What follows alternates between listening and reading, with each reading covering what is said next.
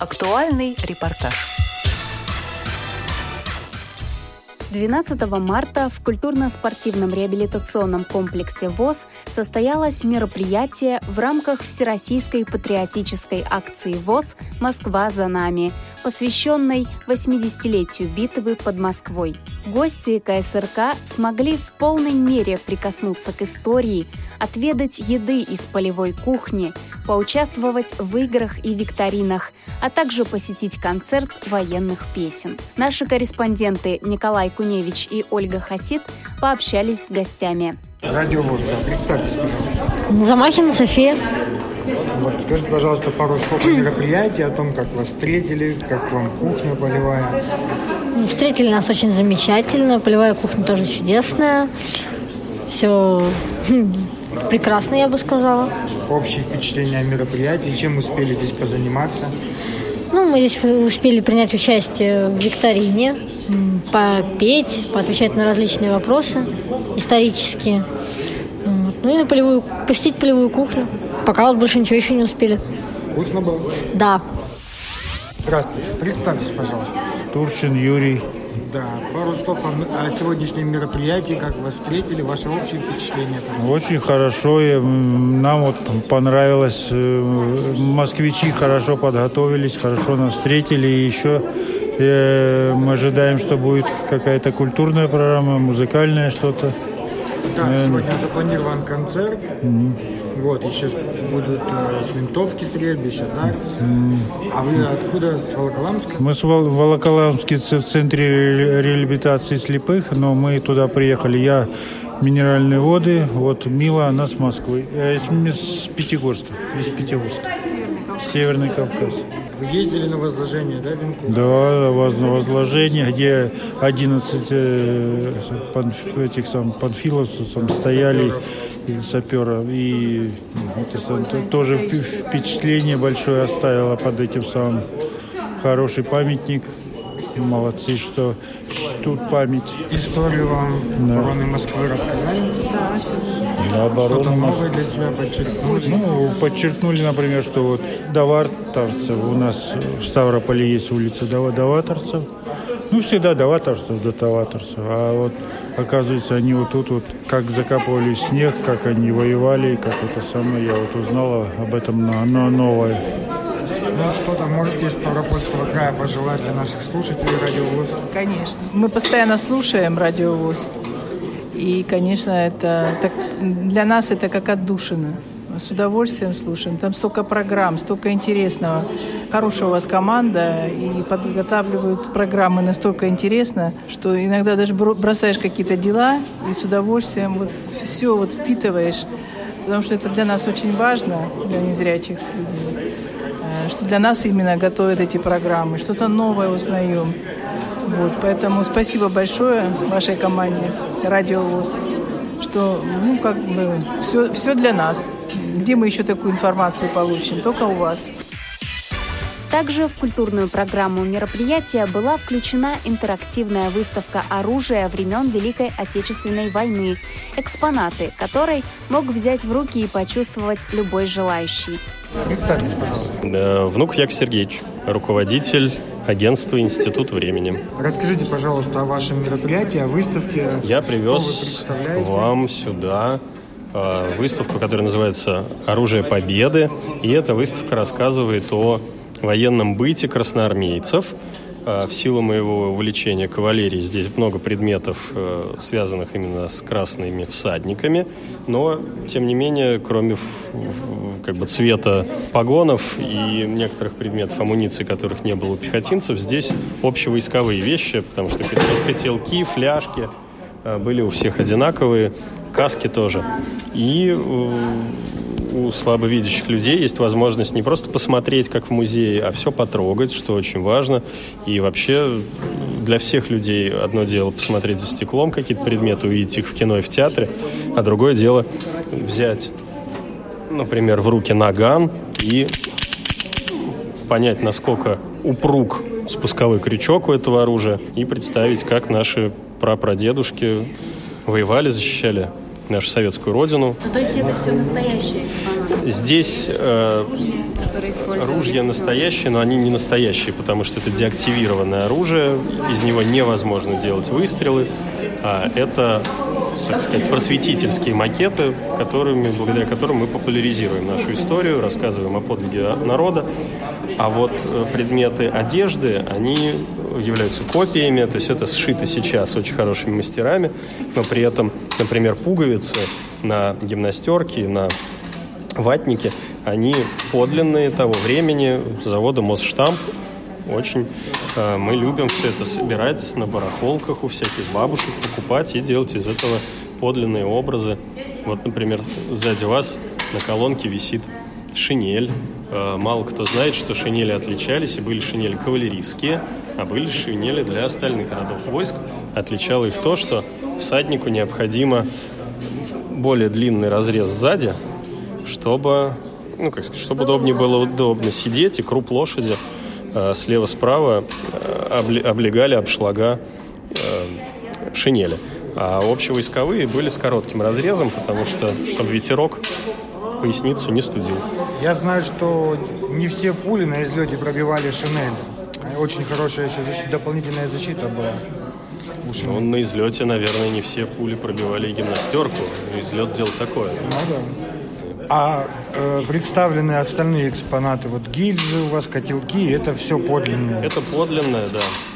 Здесь что-то есть так называемое чер чердач, чердачного хранения, что-то э, поднято, вот, например, осколки крупнокалиберной э, мины минометной. Это все, ну, знаете, я, для меня эта история, это образ жизни. Я люблю путешествовать, смотреть разные места. И, например, некоторые экспонаты я нашел собственноручно, просто прогуливаясь по так называемым Федюхиным высотам в Крыму. Место недалеко от Сапун горы, где были чудовищные силы бои, когда выбивали немцев оттуда, и э, места эти были покрыты русской воинской кровью еще с времен э, далеких, с времен Крымской войны. И там до сих пор где-то, где водичка вымыла немного земли, можно на что-то найти.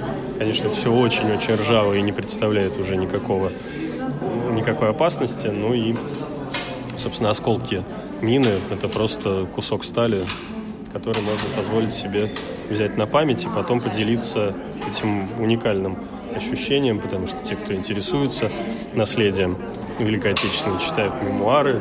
У многих ну, прадедушки, прабабушки были в эвакуации, работали в тылу или воевали. И вот эти рассказы, что в плохую погоду шевелится осколок, это одно дело, когда ты это просто слышишь, а другое дело, когда ты берешь этот осколок и пытаешься представить, как он в тебе шевелится, и сразу по-другому воспринимаешь все эти истории. А подскажите, пожалуйста, вы экспонаты где-то выставляете или у вас выездная выставка? Это выездная выставка. Я мечтаю о своем собственном музее, потому что Институт времени, моя организация, занимается э, многими историческими периодами от каменного века. То есть мы можем учить людей делать каменное орудие из кремния. Э, и история — это потрясающий мир, который, мне кажется, значительно больше, чем современность, потому что ремесла, разные предметы одежды, э, обычаи, традиции, танцы, военные традиции — это можно изучать бесконечно, никакой современной фэнтези не может по своему объему сравниться с э, памятью, с историей. И это очень увлекательно, потому что э, стрельцы, красноармейцы, богатыри Древней Руси, варяги, хазары, все те люди, которые населяли территорию нашей Родины и являются предками многих современных народов России, конечно, оставили э, большой след в культуре. И чтобы отличаться от всего другого мира, нам нужно об этом помнить. И вот эту память мы поддерживаем. И, конечно же, не обошлось и без полевой кухни. Добрый день, Радио ВОЗ. Николай, Ольга, представьтесь, пожалуйста. Здравствуйте, Козлов Роман, агентство вкусных историй. Да, мы наблюдаем, что вы здесь находитесь в полевой кухне, угощаете наших гостей вкусной едой. Они уже нам поведали, что очень вкусно вы готовите. А, расскажите, пожалуйста, историю полевой кухни. Как это использовалось во времена Великой Отечественной войны, когда она появилась? Ну, первое упоминание о полевой кухне относит нас еще ко временам э, Наполеона. Во французской армии она еще появилась. но широкое применение приняла в, во времена Первой мировой войны. Собственно, тогда была разработана первая очажная полевая кухня. По сути, это большой чугунный очаг был с печкой внизу. А во Второй мировой войне э, она широко применялась, э, соответственно, кормили солдат. Э, модель была, если мне память не изменяет, 243М. Данная кухня – это наиболее поздняя разработка, это 130-я М э, модернизированная, э, рассчитана на довольствие до 130 человек, комплектуется четырьмя котлами э, по 1,80, остальные по 100 литров и бак на кипяток 40 литров. Ну, как бы вот так. Ну, я думаю, во время Второй мировой полевая кухня немало принесла пользы Красной Армии. Да, особенно разведчикам, поскольку немцы народ пунктуальный, и по количеству полевых кухонь можно было посчитать э, в стане врага количество солдат непосредственно. да. Ну, это достаточно массивная конструкция. Мне кажется, что тяжело как-то управляться с ней. И я хотела спросить, а что можно вообще приготовить? Супы можно? Все. Горячие? Все можно? А, вплоть до котлет. Это здорово. В ней есть еще, забыл сказать, в ней еще есть духовка. И картошечку пожарить. И картошечку пожарить. На мероприятии присутствовал и президент ВОЗ Владимир Васильевич Сипкин. Нам удалось пообщаться с ним и взять короткое интервью. Владимир Васильевич, ну расскажите нам, пожалуйста, для наших, для всех слушателей, как а, вам сегодняшнее мероприятие, какие эмоции оно у вас вызвало, как вы, подготовка? Вы знаете, это очень значимое мероприятие во Всероссийском обществе слепых когда вот это военно-патриотическое воспитание людей современных, воспоминания о тех очень сложных и тяжелых временах битвы за Москву, за, наверное, всю родину нашу, за весь Советский Союз и за все человечество. Это очень, знаете, трогательно и очень ну, как вам сказать, вызывает много чувств. Я откровенно могу сказать, постоянно наворачивались слезы, и как-то волнение было очень сильное, потому что реально мы с вами прикоснулись к страницам истории, истории очень сложной, тяжелой для нашей страны. И я понимаю, что вот все эти дни, то, что мы с вами пережили вот от штыков, да, от этого мемориала штыки до саперов волоколамских и подольские курсанты, и все остальные, речка Нара. Вот это все, понимаете, те страницы истории, которые забывать нельзя. Мы должны это донести до следующих поколений, чтобы это никогда больше не повторилось. Поэтому я могу сказать только одно. Мероприятие значимое, большое и в жизни города Москвы, и в России. И я думаю, оно найдет свое отражение и в салюте Победы в очередном, который будет подготовлен наверняка КСРК, и в которое я в свое время в Красноярске, вот по Сибири и Дальнему Востоку проводил. Поэтому я хочу пожелать только успеха вот этой великой акции Москва за нами, и пусть все будет у вас хорошо, и КСРК, весь коллектив, и Владимир Петрович, и Андрей Владимирович. Я могу только сказать, что спасибо огромное всем вам, ребята, за то, что вы сделали. Это действительно прекрасное, замечательное, патриотическое мероприятие. Да, это на самом деле было здорово, очень все было организовано хорошо, и на самом деле мы заметили, что много молодежи пришло сегодня. И это для них не пустой звук, слово патриотизм. Вот э, скажите пару слов нашей молодежи, которая слушает радиовоз.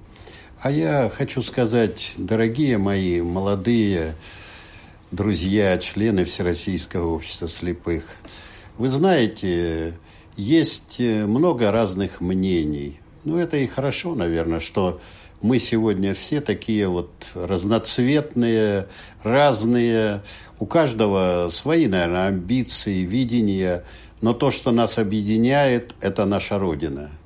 Это, это наш президент Владимир Владимирович Путин сегодня, который ведет совершенно правильную политику в нашем государстве и в мире.